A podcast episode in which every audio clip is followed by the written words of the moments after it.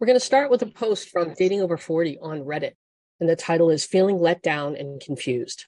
I, a female 36, started dating a man 43 through online dating. We had about four phone conversations lasting an hour each prior to meeting up and seemed to really like talking to one another.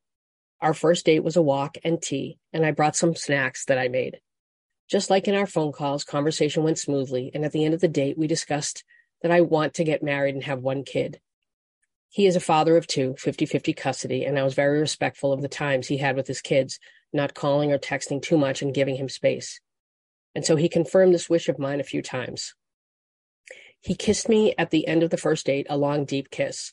Our second date, I drove to his town, roughly 30 minutes away, and we went for a walk in the park of his choice. The whole time he was kissing me, holding my hand, holding me close, like basically showing, you're mine. When we got to his house, he gave me a quick tour with the knowledge that I had to leave shortly, and we continued texting regularly. He became more flirty and sexual with his text messages and basically insinuating that our third date would be sex. I made a joke about how it's a bit soon, and when I came over, we just flirted a bit and made out and had a great time building lots of tension. Our fourth date at his house, we had sex, and he went on about how sexy I am. And I thought we both generally had a great time. Our fifth date was pretty much the same thing. We continued to text each other after that. And a few days later, he sent a text saying how he thinks we are not on the same path in terms of kids in our location and hobbies. Literally all we did was talk about how we both like similar podcasts, nature, political views, financial prudence, etc. He told me it was nothing I did, but that he did some soul searching and that he wishes for me to find someone to create a family of my own with.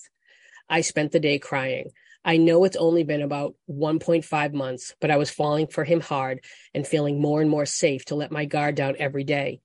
I felt so good hugging him. I also told him I have never had sex outside a long term relationship before. And I figured that given our ages and sort of limited availability with schedules due to him having his kids 50 50, I made an exception and I felt okay doing that because again, I felt we were on the same page. Now I feel devastated.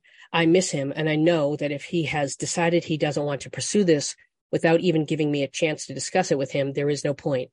But wow, does it ever feel like I was blindsided? So before we unpack all of this, I'm just going to start things off by saying, fuck this guy. I also want to say that it reminds me of a TikTok that I just responded to the day before yesterday, and I'm going to play it for you now. This is from a creator on TikTok with the handle DM Dating. Ladies, the next time you wonder why body count matters for men, this. A woman getting a man to sleep with her is as easy as getting a dog to sit for a treat. It's essentially a guarantee if you want to happen. A man getting a woman to sleep with him requires the following. Learning how to approach women since they'll never approach you. Learning how to speak to women in a way that makes them respect you. Learning how to seduce women into being comfortable with you emotionally so that they're willing to submit to you physically. And becoming so good at all of these that they become repeatable to the point that you never feel the need to chase. Because women won't bang a chaser. So ladies, when you have sex, you're just deciding to. When men have sex, they're earning it. The more men you sleep with, the more men you're saying have earned your body. So it's probably safe to say that your standards are lower the higher your body count gets. The more women a man has slept with, the more women he has earned sex from and whose standards he has met. That's why it's different. Basic economics. Basic economics. All right. So fuck this guy too. But let's first start off with how faulty this premise is, right? That if a woman's body count is higher, it means she's lowered her standards.